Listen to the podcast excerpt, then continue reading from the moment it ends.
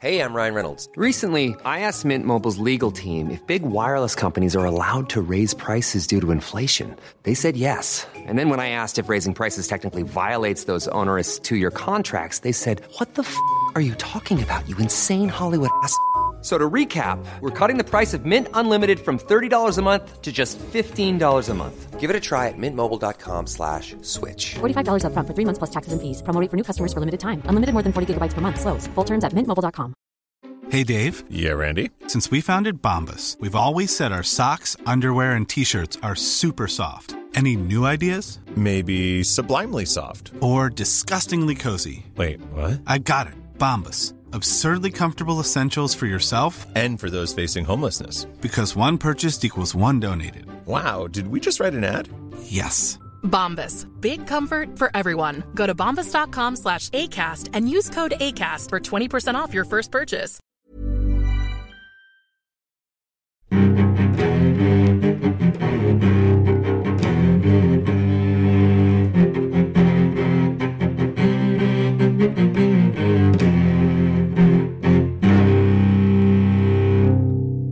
CSR-podden med Åsa Stenborg och Torbjörn Olofsson. Välkomna till CSR-podden där vi pratar om CSR och hållbarhetsfrågor och ansvarsfrågor. Och vi bjuder in eh, personer som vi tror har något eh, kul och intressant att säga om de här sakerna. Eh, som jobbar på företag och hållbarhetschefer eller debattörer på olika sätt. Idag har vi pratat med en hållbarhetschef. Hon är Nordic Sustainability Manager på Findus och hon heter Maria Svantemark. Mm, spännande samtal. Ja, vi har fortsatt matspåret Mm, det handlar om ärtor och om torsk till Kina och tillbaks till frysdiskarna. och primärproduktion. Väldigt mycket. Mm. En bra, bra diskussion. Jag tycker vi tar den till nya höjder. Tycker du? Håller du med? Uh, ja, det- lyssnarna får avgöra själva. Okej, god lyssning.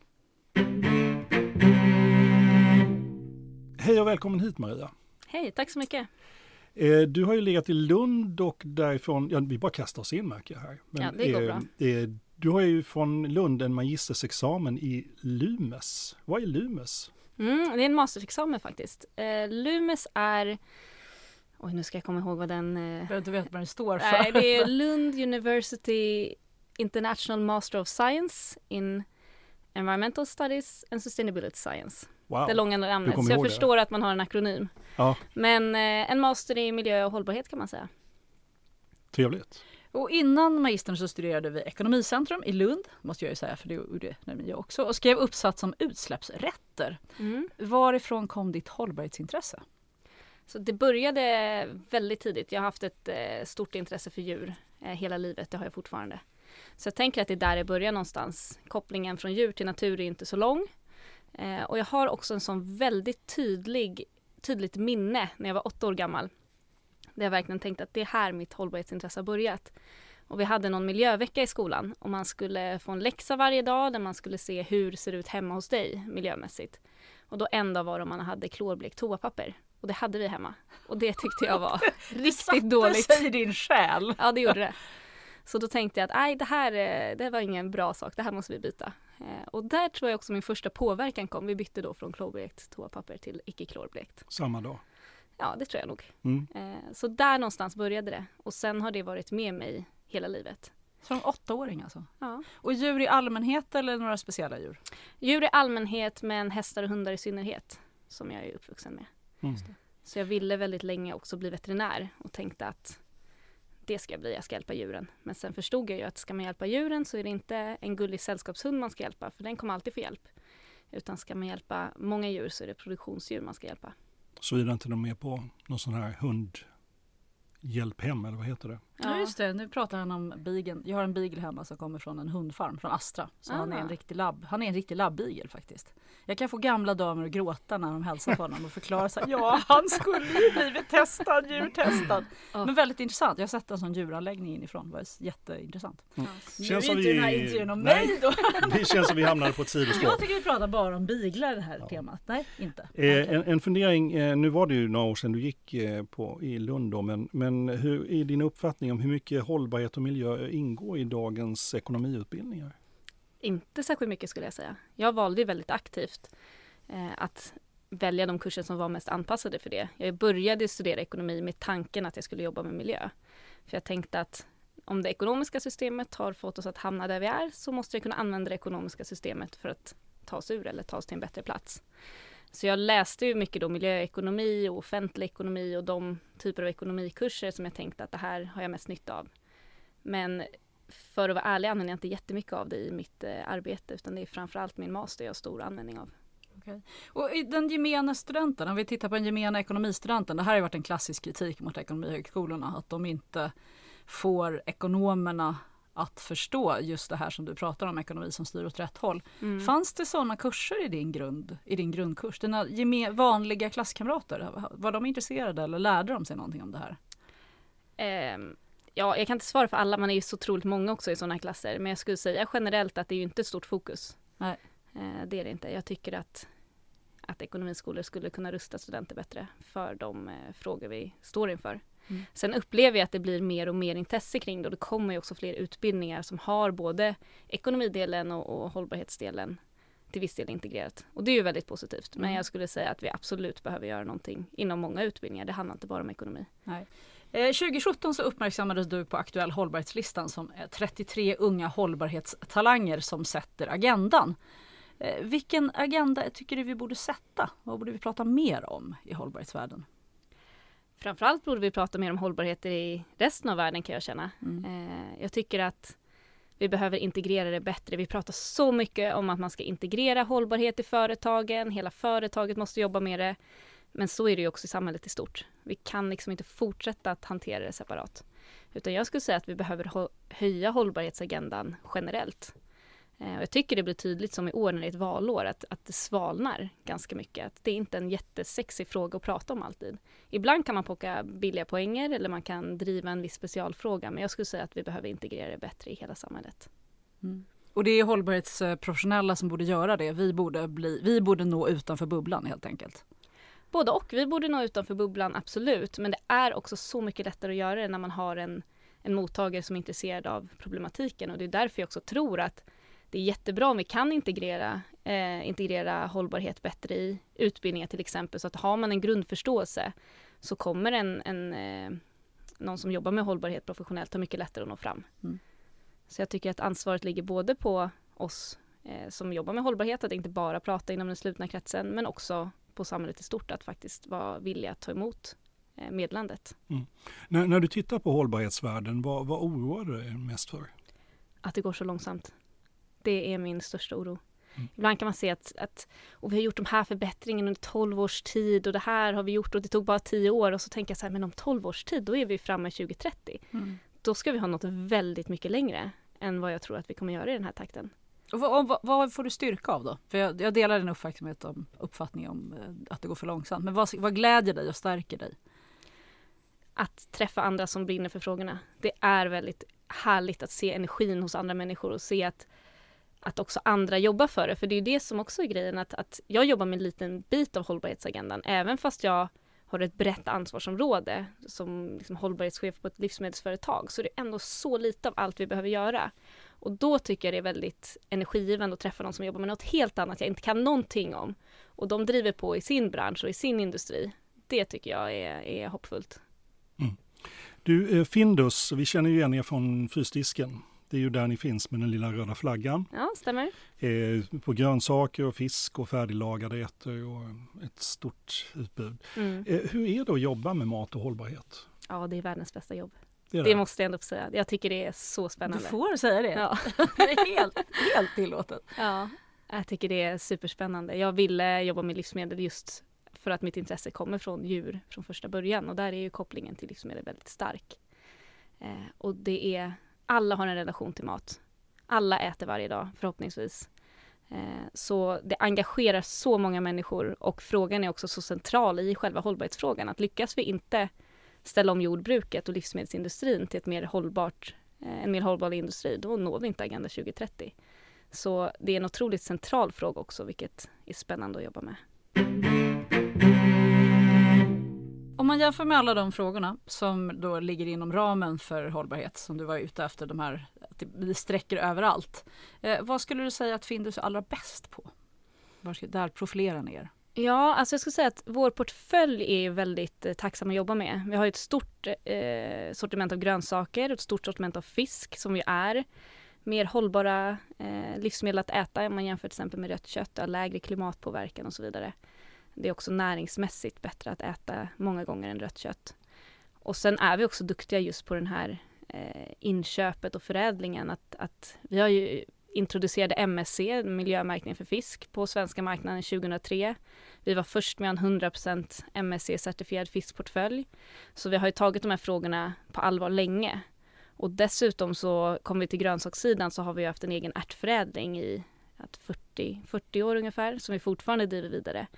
Och ärtorna vi producerar är världsledande. De är miljömässigt väldigt, väldigt välproducerade. Eh, och samtidigt ett högt proteininnehåll, C-vitaminnehåll och smakar gott. För det handlar ju väldigt mycket om smaken också. Mm. Det spelar ingen roll hur hållbara produkter vi tar fram om man inte vill äta dem. Var, var ligger ni efter någonstans?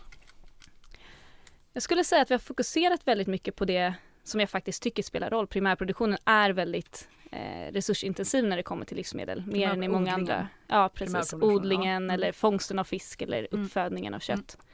Mm. Eh, men eh, vi behöver jobba mer eh, holistiskt och mer omfattande på alla delar. Och vi har en ny hållbarhetsstrategi som vi tog fram under våren.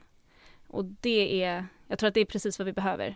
Vi är en del i en större koncern och även fast Findus som varumärke är över 75 år gammalt så är koncernen i sig bara ett par år gammalt. och där är ju också en utmaning att få ihop det här gamla arvet med den nya världen. Mm och se till att vi har alla med på banan. Mm. Du, en tendens som vi som konsumenter stöter på hela tiden det är ju att de stora kedjorna driver sina egna varumärken och sina egna märkningar, mm. så kallade EMP. Eh, och vi har bland annat pratat med Louise från Coop om det. Eh, är ni leverantör till sådana produkter? Eh, vi är delvis det, men inte särskilt mycket. Och, och vad tycker du om tendensen? Vad, ser du, vad, vad, hur tycker du effekten är av den? Ja, det är, en, det är en bra fråga. Eh, jag tycker det är viktigt att vi har ett val. Att man i mataffären ska kunna välja mellan eh, både att det ska finnas märkesvaror att välja mellan. Och sen ökar ju EMV som du säger väldigt mycket. De, och de blir bättre och bättre. Jag tror att det är skillnaden, att faktiskt våra kunder är också ibland våra konkurrenter, för de har blivit så mycket bättre på hållbarhet och kvalitet i sina varor. Och det såg vi inte lika mycket för tio år sedan. Eh, och det tycker jag är positivt. Jag tycker, tycker du, menar du slutkunder då, alltså vi konsumenter är det är bättre på hållbarhet? Nej, Eller menar nej, du butikerna? Förlåt. Du tänker du butikerna? Jag, Precis. jag måste se, vem är kund här? Mm. mm. Kunden ja. är ju våra butiker. Just det, är butikerna blivit bättre på hållbarhet? Ja. Mm, I sina egna märkesvaror så är, är ju håller mycket högre standard idag skulle jag säga än vad de gjorde för 10-15 år sedan. Eh, det som är positivt är att det driver på oss också. Mm. Vi behöver också bli bättre då. Eh, men jag tycker det är viktigt att det finns ett urval för jag tror inte det är bra att det bara finns egna märkesvaror i butikerna. Men är de så bra så att de börjar bli ett hot? Så att det börjar konkurrera ut er? Konkurrera ut skulle jag inte säga. Framförallt inte som det är ju väldigt många märkesvaruleverantörer som också är leverantörer till, till butikernas egna varumärken. Ehm, men visst kan det finnas vissa varugrupper där det är eh, svårare för oss, där det är en större konkurrens jämfört med andra varugrupper med butikernas egna varumärken. Jag tänker bara när jag och Snillen spekulerar att, att det på något sätt skulle vara för de varumärkena som verkligen vill sticka på hållbarhet, det vill säga om vi tittar på Kung Markatta eller, här som, eller Salt och Kvarn som lägger mm. oerhört mycket hållbarhetsinnehåll i sitt varumärke. För dem så borde de här EMP-varorna vara ett större hot än för, e, e, eller vill Findus bli en Kung Markatta i framtiden? Förstår du vad jag menar av värdering av ambition? Mm. Jag förstår vad du menar. Jag skulle säga att Eh, vi vill fortfarande vara Findus, absolut. Och jag tror skillnaden mellan oss och som Kung Markatta är att vi är en eh, leverantör för livsmedel till den stora massan. Nästan mm. alla personer i Sverige kommer i kontakt med våra produkter någon gång under året. Och det vill vi fortsätta att göra. Vi vill producera mat för många. Mm. Och där tror jag att Kung Markatta har en mycket snävare syn på vilka som är deras målgrupper och konsumenter. Eh, så att nej, ett nytt kung Markatta skulle jag inte säga att vi vill bli, för vi vill behålla den positionen. Men vi vill absolut att fler konsumenter ska förstå det hållbarhetsarbete som ligger bakom Findusprodukterna i butiken. Så, så robustare information och kunskap men inte kanske högre ambitioner egentligen? Jo, högre ambitioner alltid. Det tycker jag. Om jag säger att det går för långsamt. Den. Ja. Det var ganska... Högre ambitioner alltid, men ja. vi ska också kunna kommunicera dem på ett bättre sätt. Mm. Eh, din titel är Nordic Sustainability Manager eh, på Findus sedan knappt ett år tillbaka. Eh, du hade en tidigare roll på, på svenska Findus. Mm. Vad är det du har ansvar för nu? Nu har jag ett regionalt ansvar över Norden. Eh, Sverige-Norge bara eller fler? Nej, hela Norden. Så Sverige, Norge, Danmark, Finland. Mm. Men vi är ju störst i Sverige, eh, liten eh, verksamhet i Danmark så att den svenska ledningsgruppen eh, vi har en svensk-dansk ledningsgrupp så vi eh, har samma ledningsgrupp för Sverige och Danmark. Norge har en egen ledningsgrupp eh, och där är vi också stora och vi har två egna fabriker och producerar mycket för den norska marknaden i Norge. Och sen så har vi också en verksamhet i Finland men den är inte heller stor i jämförelse med, med Sverige. Men eh, ansvaret för hållbarhet i Finland ligger också hos mig. Vem rapporterar du till? Eh, jag rapporterar till norska vdn och sen rapporterar jag till vår nordiska vd som också är vår svenska vd. Så okay. jag har två chefer. Mm. Och, och, när du bytte från eh, CSM manager på Findus Sverige till att bli Nordic Sustainability Manager Findus, så det var då du klev in i ledningsgruppen också? Ja, det stämmer. Både i Findus Sverige och Findus Norge? Va? Precis. Mm, och, och, och, är det viktigt för en hållbarhetschef att sitta med i eh, ledningsgruppen? Ja, det tycker jag. Jag tycker att man måste ha eh, hållbarhet så högt på agendan. Jag sitter ju också i den nordiska ledningsgruppen och det är där också till exempel Finland kommer in i perspektivet. Ehm, och jag tycker att det blir stor skillnad att kunna diskutera frågorna varje ledningsmöte eh, på en strategisk nivå. Tidigare i min eh, förra tjänst när jag rapporterade till marknadschef, då kom jag in ibland och så hade jag ett speciellt case jag behövde diskutera eller något beslut jag behövde fånga. Men eh, jag tycker att det blir skillnad när man ser till att, att hållbarhet är med på agendan varenda ledningsmöte. Och, och det, gör man, det gör du när du sitter i ledningsgruppen? Ja, vi har alltid hållbarhet på agendan. Det är en stående punkt. Och vilka är det som finns under dig? Finns det nu hållbarhetschefer i respektive land som rapporterar till dig också? Nej, utan jag är den enda i Findus i Norden som jobbar specifikt med hållbarhet. Eh, sen så har vi ju som sagt en del i en större koncern, Nomad Foods, och där sitter en Group Sustainability Director som är ansvarig för hela gruppen. Så var görs allt utförande? För att det här är ju, på något sätt fick du då en större hatt och sen så fick du inte fler resurser eller var det så det blev? Liksom, då ligger du fortfarande jobbet på att göra själva implementeringen och jobba med rapportering och rapporteringssystem och vad det nu är för någonting. Det ligger fortfarande hos dig? Ja, det kan man säga. Men det som skillnaden har blivit är att vi har implementerat hållbarhetsarbetet bättre i verksamheten. För det blir ju så också när du sitter i en ledningsgrupp att du sitter och diskuterar med varje funktionschef eh, varje månad. Så nu behöver vår logistikavdelning ta ett större ansvar för de här frågorna. Vår marknadsavdelning måste själv ta ett större ansvar. Eh, vår produktavdel, eh, produktutvecklingsavdelning tar också ett större ansvar. Så att mycket av det jag gör är att jag delegerar arbetet till andra, både funktionschefer men också andra i deras team. Mm. Eh, vi har en ganska platt organisation skulle jag säga, så det är ofta att jag går direkt till någon i, i till exempel utvecklingsteamet om det är någon specifik fråga jag behöver hjälp med där. Men det är de som är ansvariga för att leverera på de målen vi har satt.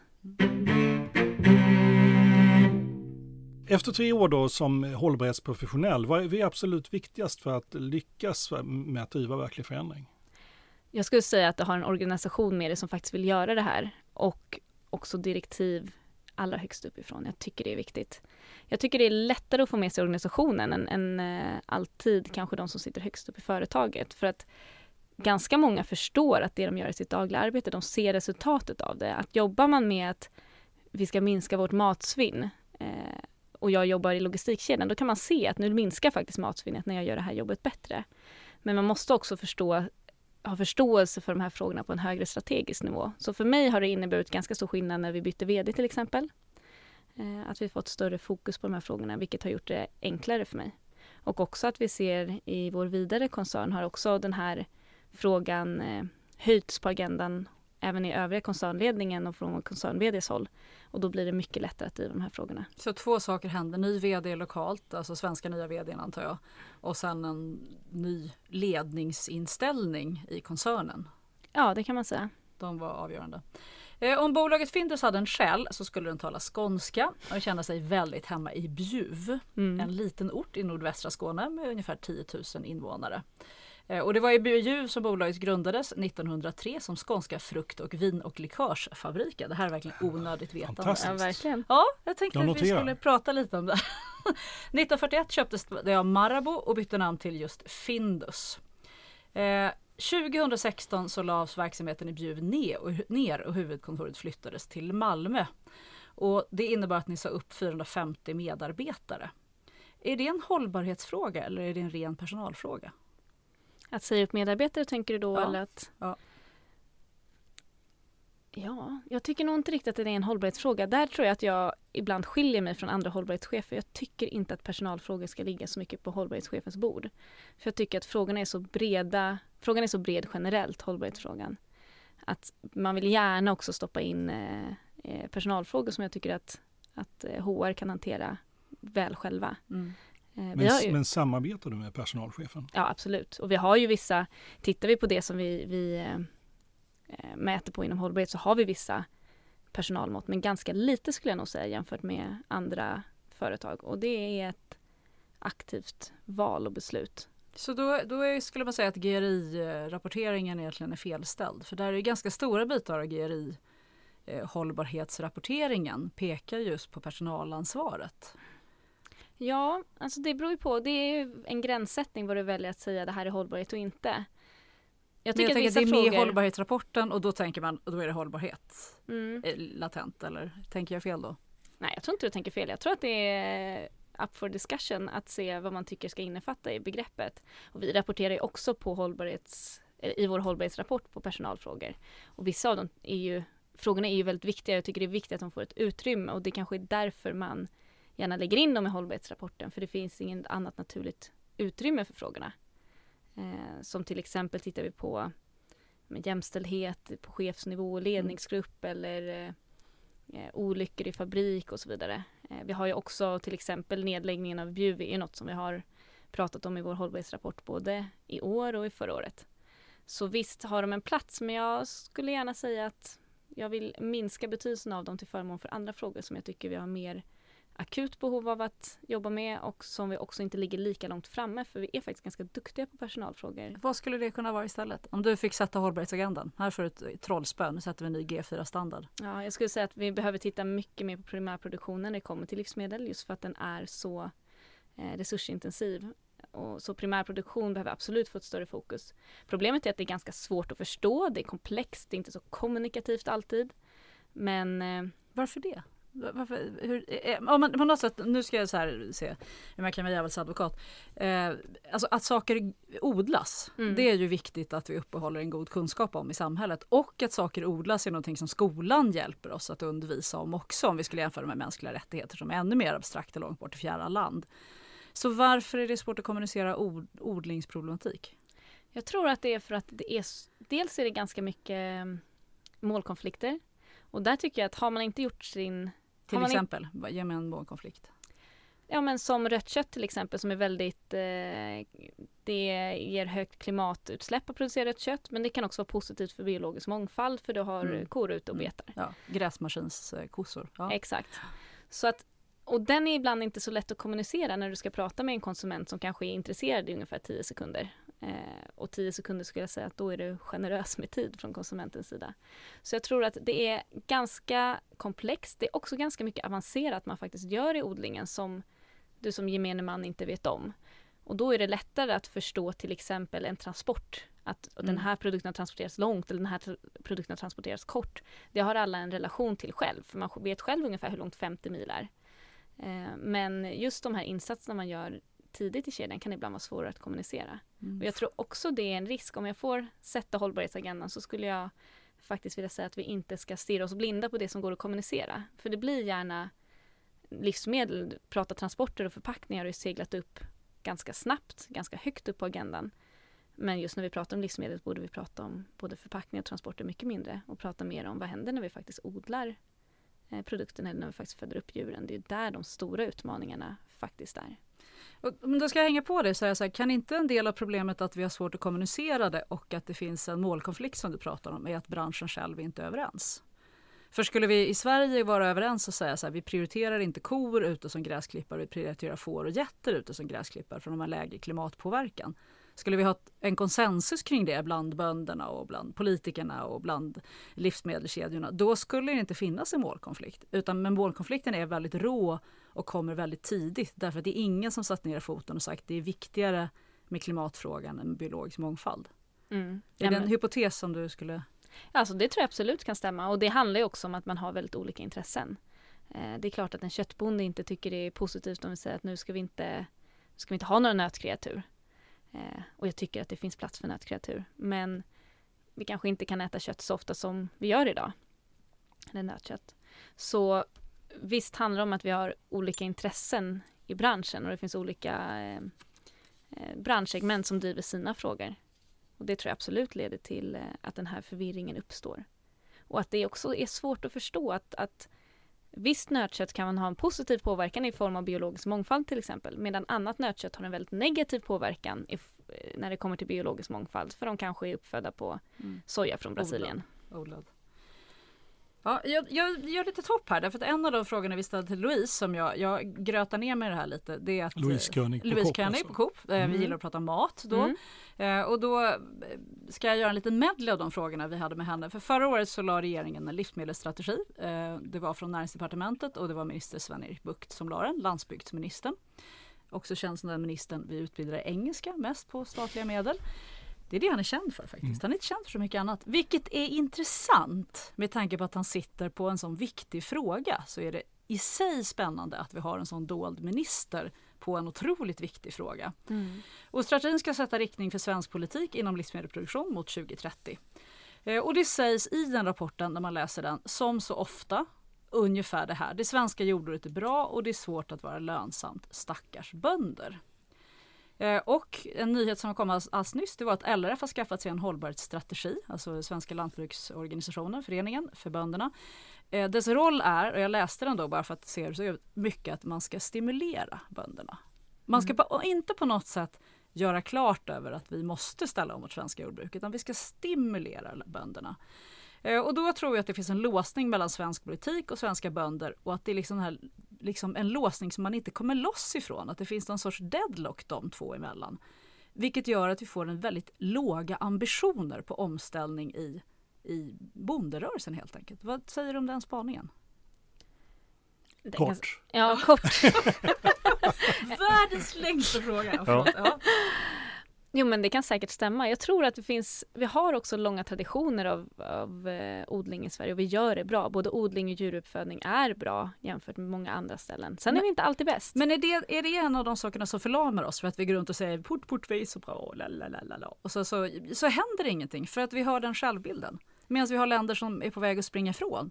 Därför att man skruvar politiken och säger att vi måste bli bättre. Vi ser klimathotet, vi ser det här, vi ser de svåra avvägningarna. Nu kör vi. Östersjön övergöds, varför då svenska bönder? Nej men peta inte på bönderna. Alltså är det en förlamning som råder här? Jag skulle nog säga faktiskt att hålla med dig att vår självbild kan vara förlamande ibland. Eh, det tror jag inom mycket. Vi ser det inom flera områden att, att vi tycker vi är bra och då behöver vi inte anstränga oss lika mycket. Så hur ska vi komma ut ur det? Hur ska ni som aktörer då som sitter med de här, ni sitter ju verkligen i närheten. Hur ska vi sparka liv på det här? Men jag tror att det är viktigt att se att vara självkritisk, absolut, och att eh, fortsätta vilja driva de här frågorna väldigt starkt. Jag tror också att om vi återgår till frågan vad är viktigt för att kunna lyckas med ett hållbarhetsarbete tror jag också att man har möjlighet att utmana i den egna organisationen är väldigt viktigt.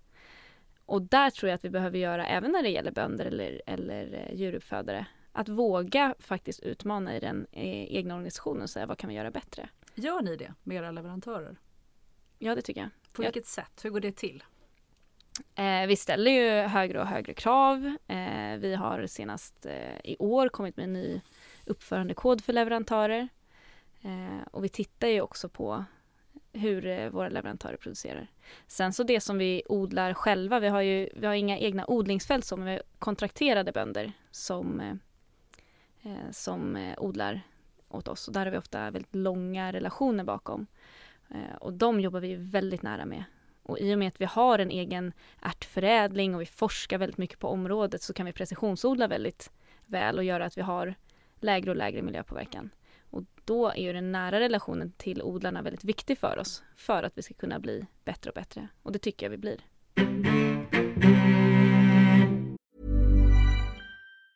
Say hello to a new era of mental health care. Cerebral is here to help you achieve your mental wellness goals with professional therapy and medication management support. 100% online. You'll experience the all new Cerebral Way, an innovative approach to mental wellness designed around you. You'll get a personalized treatment plan from a therapist, prescriber, or both in a safe and judgment free space. Your cerebral therapist or prescriber will outline a customized plan with clear milestones along the way so you can get to feeling your best. With Cerebral, you're not alone in your mental health journey. We're here to empower you to live a fulfilling life. So take that first step towards a brighter future and sign up today at cerebral.com slash podcast and use code ACasts to get 15% off your first month. Offer only valid on monthly plans. Other exclusions may apply. Offer ends July 31st, 2024. See site for details. Introducing Wondersuite from Bluehost.com. Website creation is hard, but now with Bluehost, you can answer a few simple questions about your business and get a unique WordPress website or store right away. From there, you can customize your design, colors, and content. And Bluehost automatically helps you get found in search engines like Google and Bing. From step-by-step guidance to suggested plugins, Bluehost makes WordPress wonderful for everyone. Go to bluehost.com/wondersuite. Hey, Dave. Yeah, Randy. Since we founded Bombus, we've always said our socks, underwear, and t shirts are super soft. Any new ideas? Maybe sublimely soft. Or disgustingly cozy? Wait, what? I got it. Bombus. Absurdly comfortable essentials for yourself And for those facing homelessness. because one purchased equals one donated. Wow, did we just write an ad? Yes. Bombas. Big comfort for everyone. Go to bombas.com slash ACAST and use code ACAST for 20% off your first purchase. Om man nu är en torsk som har fångats i svenska eller nordiska vatten så får man sen en exklusiv resa i frys till Kina där man fileas och packas. Och efter cirka 80 dagar så är man tillbaks i frysdisken för försäljning. Är inte det här jättekonstigt? Ja, det är lite här jag, jag tycker att perspektivet att det är lätt att förstå transporter. Ja, det- Medan det är svårt att förstå andra delar i, i kedjan kommer in. För visst kan det låta konstigt, men det man då ska komma ihåg det är att den största drivaren av miljöpåverkan när det kommer till livsmedel är i primärproduktionen. I det här fallet att vi faktiskt fångar fisken.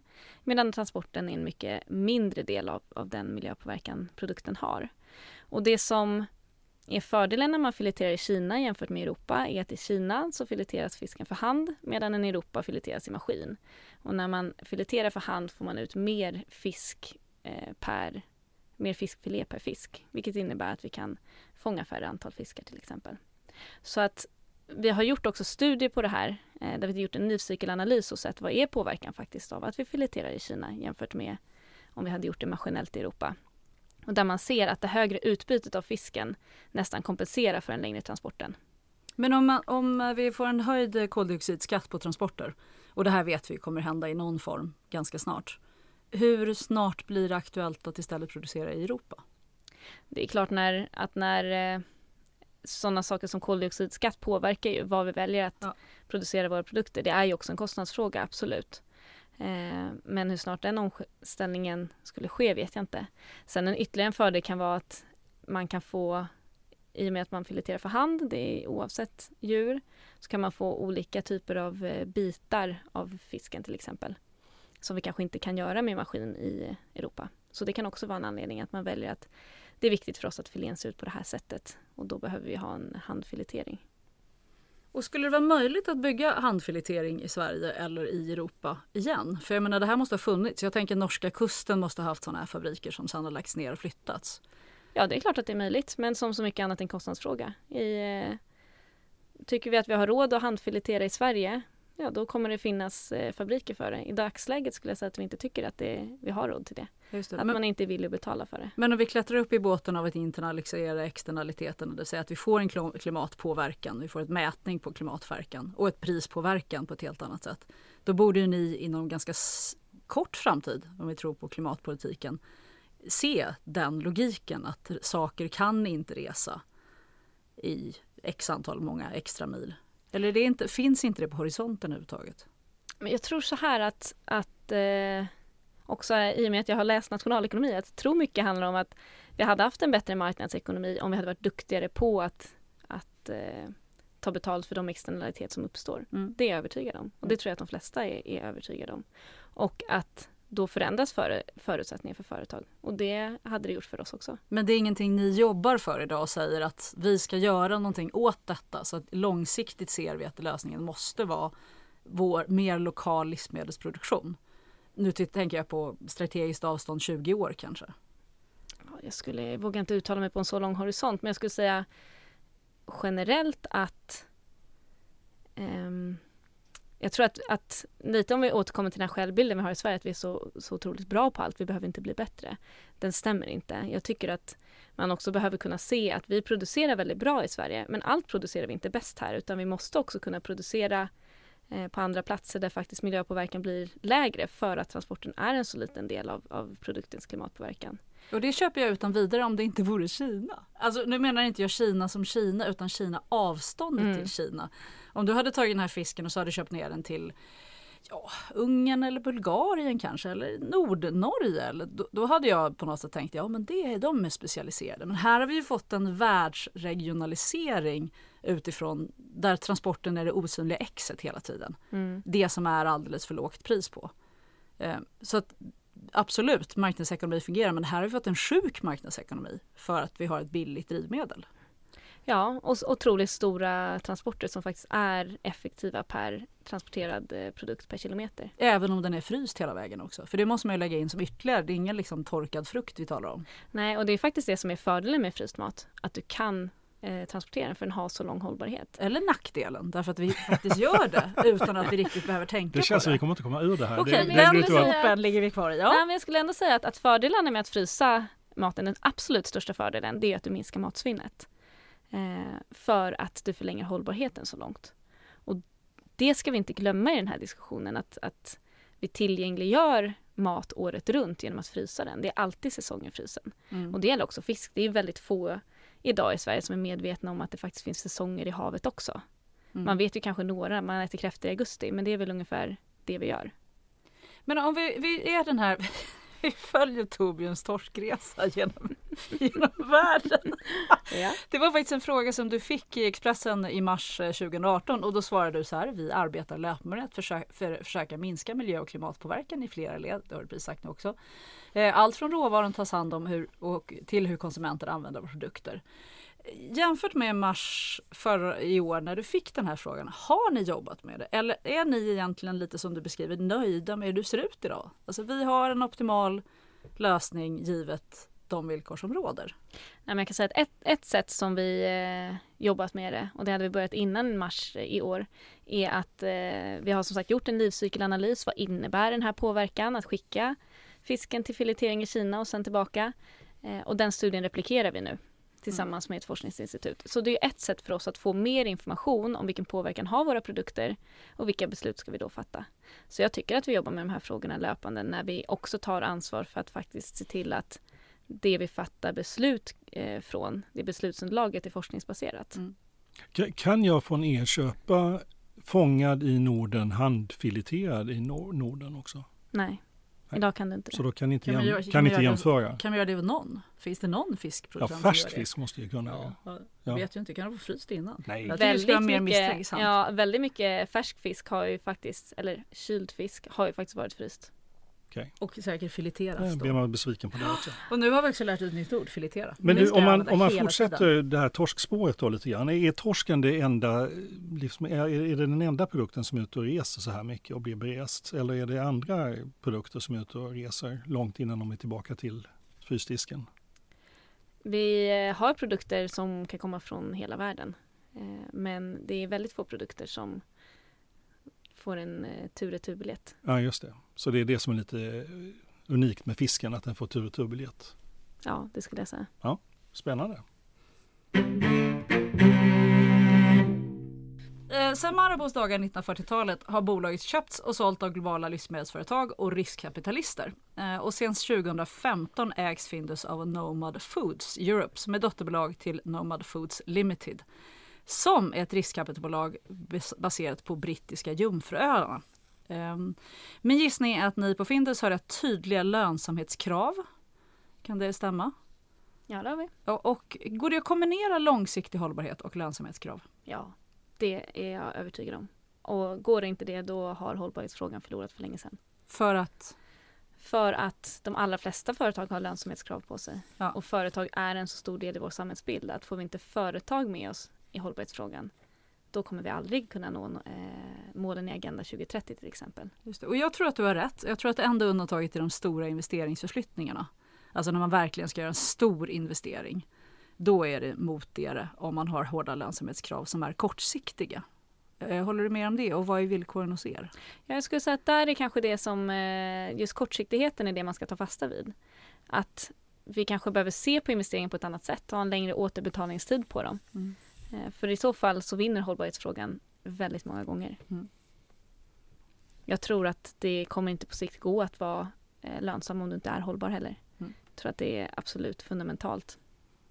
Yes, vi, vi har ju frågat det förut och vi passar på att fråga dig också. Är skattefrågan, det vill säga att man betalar skatt där man har sin verksamhet, är det en hållbarhetsfråga?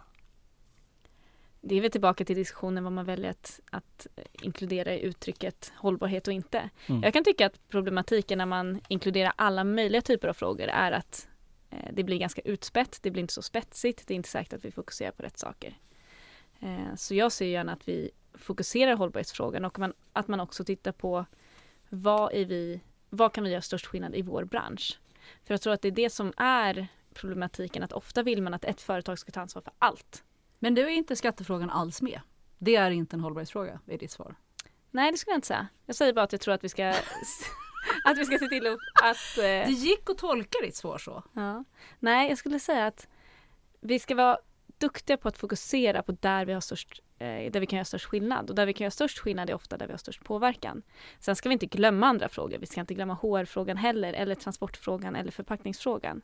Men jag tycker att vi i hållbarhetsbegreppet ska se till att inte inkludera alla världens frågor.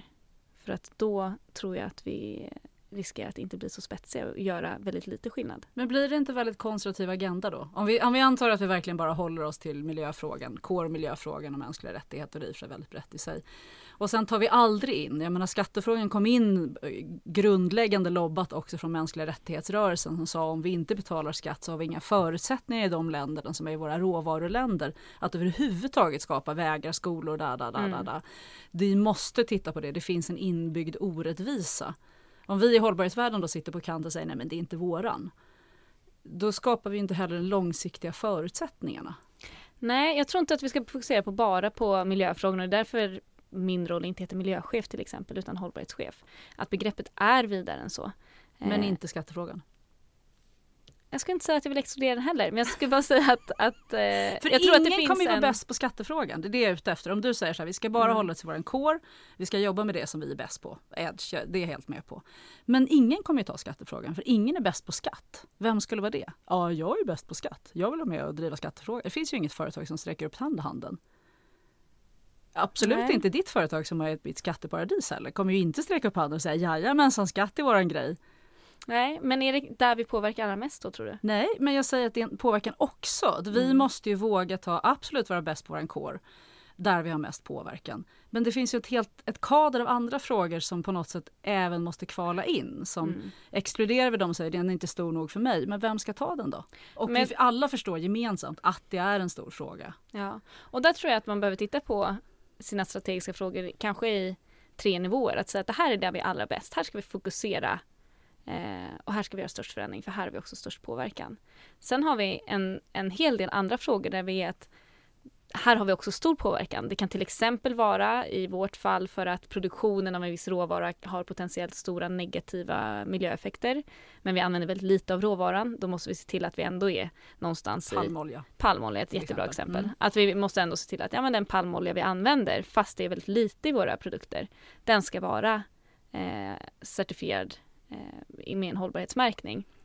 Så att det finns en hel del, ett helt batteri av frågor som ligger i det här. Här ska vi vara mer än men bara grundnivå. Men sen alla frågor måste vi såklart ha en, en eh, grundnivå vi lever upp till. Och i vissa fall är det lagkrav mm. och i vissa andra frågor så är det kanske att det finns en väldigt stark branschstandard där alla som ligger över lagkraven. Eh, men där vi ser att ja, men här behöver vi ligga faktiskt för att bara ligga nu upp till base game så behöver vi ligga lite högre än lagkrav. Så jag tror att man ska titta på frågorna i olika nivåer för att få ut det allra mesta av sin eh, hållbarhetsagenda. Och lägger du in skattefrågan där någonstans? Får den vara med på den här din modell? Den ja. modellen du uppfunnit här nu, får den vara med och leka? Ja men det tycker jag, men jag tycker inte den får li eh, ligga allra högst upp i toppen. För att det är inte där vi har allra störst påverkan.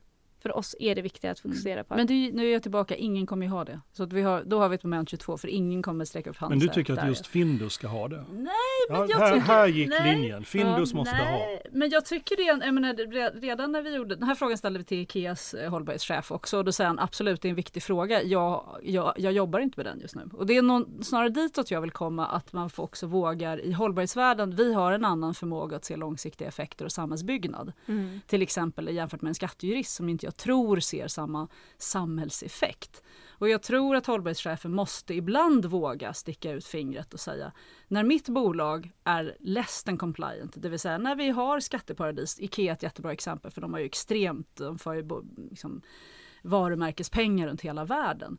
Då måste man faktiskt någon gång på hållbarhetsagendan våga säga att det här är en viktig fråga och konsekvensen av att vi gör så här är det här. Sen mm. kanske inte man får bestämma om den. Du kommer inte få bestämma om att inte ni ska ligga på ett skatteparadis.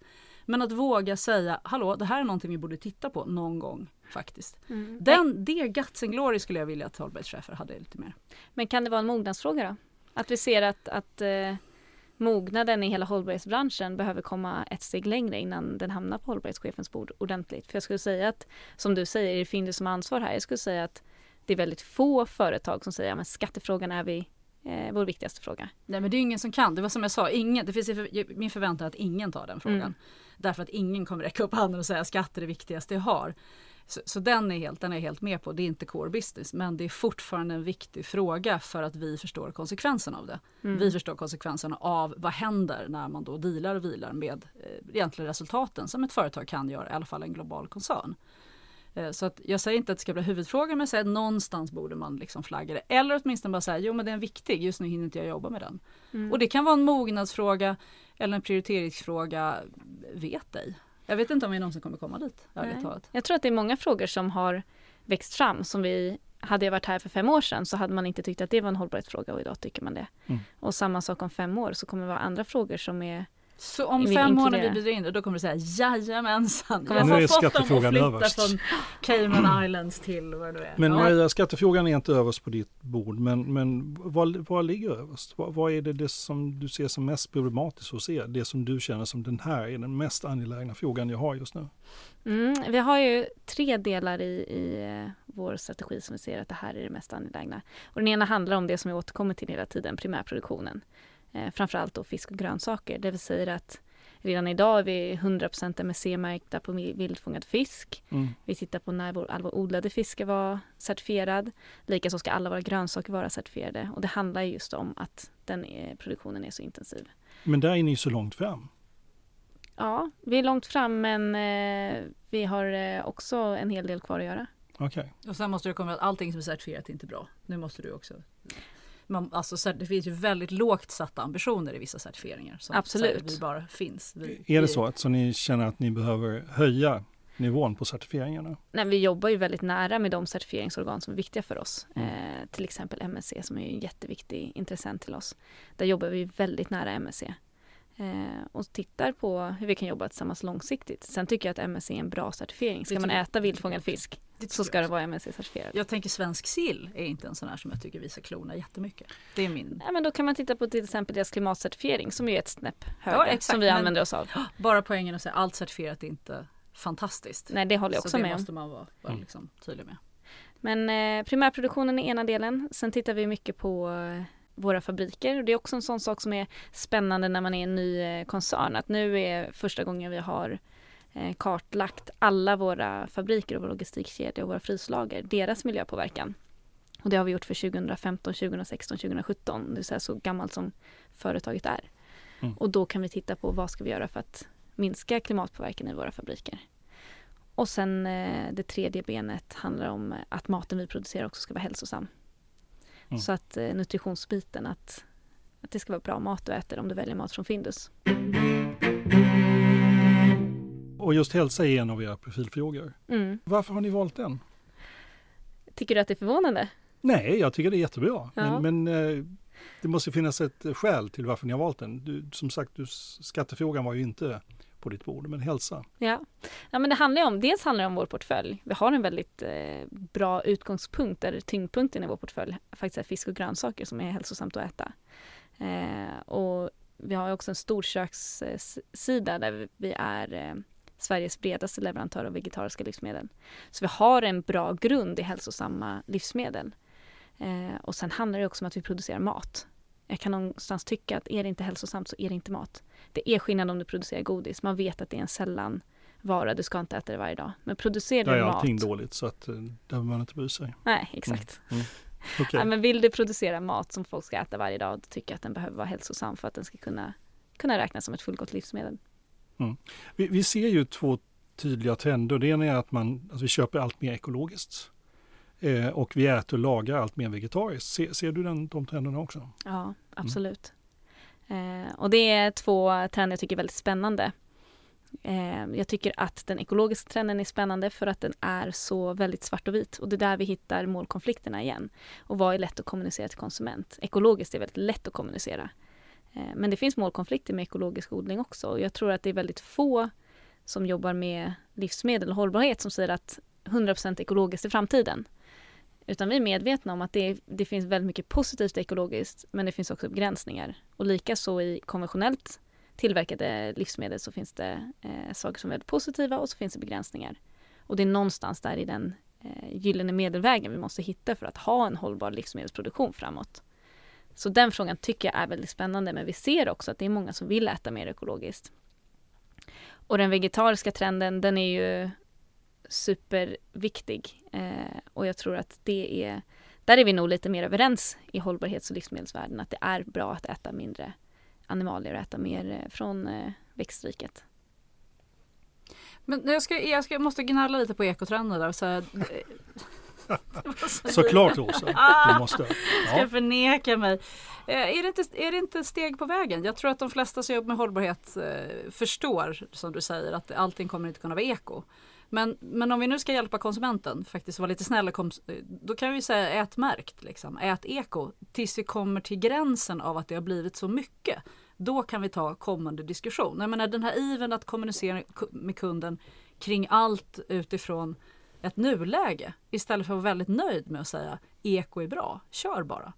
När vi har kommit upp på 30% av totalen av eko eller 40% av totalen, då kan vi säga att vi nått en brytpunkt.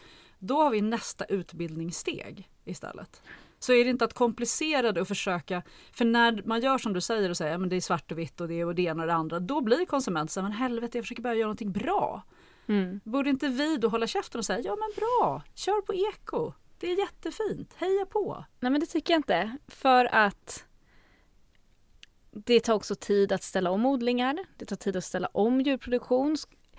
Jag vet inte riktigt hur det här systemet ska se ut på lång sikt om vi ska först uppmuntra någonting som vi tror är suboptimalt. Eh, och sen när vi är framme, ja, men då ska vi, ska vi byta riktning igen. Men om man ser att det är en steg på vägen, därför att de flesta bönderna kanske inte ställer om alla sina fält. De ställer om 20 av sina fält och så blir de inspirerade.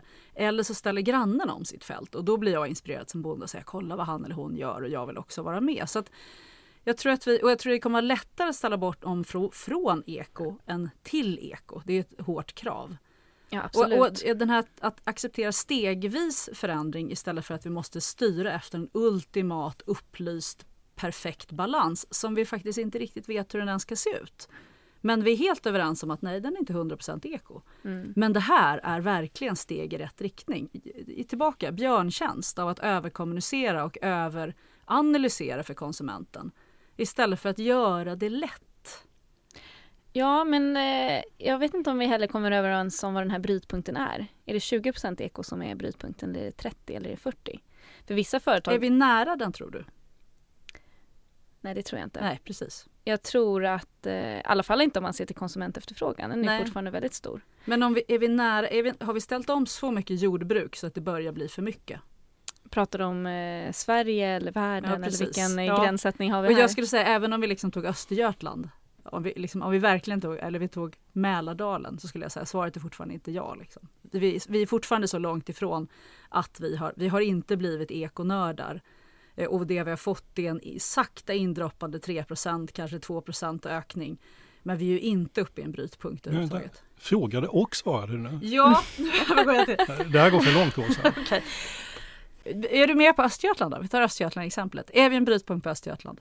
Ja, nu har jag Eh, för jag erkänner att det är ganska dålig koll på Östergötland specifikt. Jag, mitt exempel, Men jag, jag förstår var ute efter exempel. ett exempel därför att vi kan alltid säga vilken skala, ja då går vi deadlock igen eller kan vi säga så här, nej men det finns nog faktiskt realistiskt inget exempel i världen där vi har gått för långt.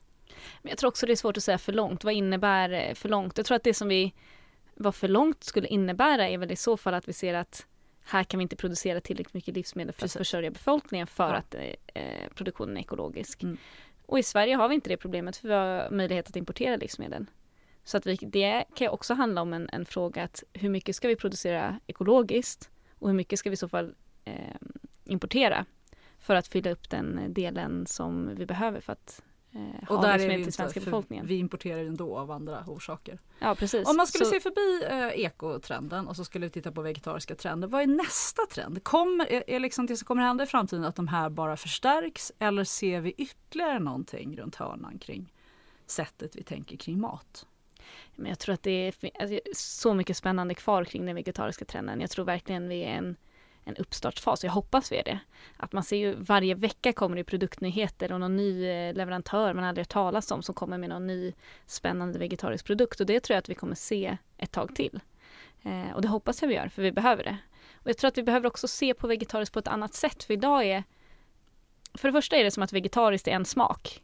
Och det är det inte. Att du, du kan få det vegetariska alternativet. Ja men vad smakar det då? För det är det som det handlar om när man äter. Det ska ju smaka gott. Jag vill kanske inte ha svamprisotto för femte gången den här veckan bara för att jag är vegetarian. Mm. För att jag är sugen på asiatiska smaker eller jag är sugen på något med rödbetor. Så jag tror att det är någonting vi måste komma till. Vi måste se vegetariskt som vilken annan Som mat. som mat. Att ibland är jag sugen på eh, kycklingfilé, ibland är jag sugen på en eh, köttfärsbiff. Likaså är jag ibland sugen på en eh, kornfilé och ibland är jag sugen på eh, en maträtt som är baserad på ärtor. Så den, det är den vi kommer fördjupa och utveckla. Ja, det hoppas jag verkligen. Om jag skulle ge dig ett politiskt trollspö eh, och säga så här, här har du lite olika alternativ. Vad borde politikerna göra för att driva den trenden? Eller jag har ett alternativ också. Vad tycker du om sockerskatten? Skulle vi ta in den? Nej, men då ska jag säga vegetariska trenden. Vegetariska trender borde stärkas, inte sockerskatt. Jag säger inte att det ena behöver utesluta det andra, men jag tycker att den vegetariska trenden är viktigare. Mm. Eh, nu verkar det som vi har bestämt att om fem år ska vi be dig komma hit och prata om skattefrågor igen. Men eh, annars så hade vi tänkt lite, ge dig lite alternativ för vad du kommer göra i framtiden. Mm. Säg 2024 och då, då tänkte vi tre alternativ som du kan få välja mellan. Ja, spännande. Eh, det ena är heltidsengagerad landslagsryttare i sommar-OS i Paris. Ja, den var ju intressant. Eh, eller hållbarhetschef på ICA. Mhm. Eller chef för FNs klimatförhandlingar. Mhm. Most preferred här. Visst var ganska bra Ja, det var alternativ? väldigt bra alternativ. är ganska fint. Ja, jag, ser, ju- jag har ju sex år på mig så att eh, jag ser att det här är absolut rimliga mål. Du Jag tänkte säga- allihop. Jag tänker allihop. ja, men jag skulle säga att det som jag nog har svårast är nog eh, tyvärr landslagsryttare, även om det hade varit väldigt spännande. Eh, så att den tror jag inte jag hinner på sex år. Så att eh, jag vill säga, eh, jag tar FNs klimatförhandlingar. Det, det blir det som blir målet. Det klarar vi på Men sex du- år. Ja, absolut. Och Och, realitetstestade sig Ja, ja, precis. Det, Och- det är aldrig någon som innan har gjort. men du, eh, du, du är ryttare. Du Mm. gör väldigt mycket Ja. ridning. Ja. Men du tror inte du hamnar i Paris på... Nej, det tror jag inte. Det, den banan hade behövt välja för ganska länge sedan i så fall. Och Okej. det gjorde jag inte. Så det blir FNs klimatförhandlingar och väldigt mycket ridning på fritiden. Då. Ja, precis. Ja. Eh, Maria, stort tack för att du kom hit idag. Ja, vad kul det var. Fort det gick. Ja, tack. Tack så mycket. Tack.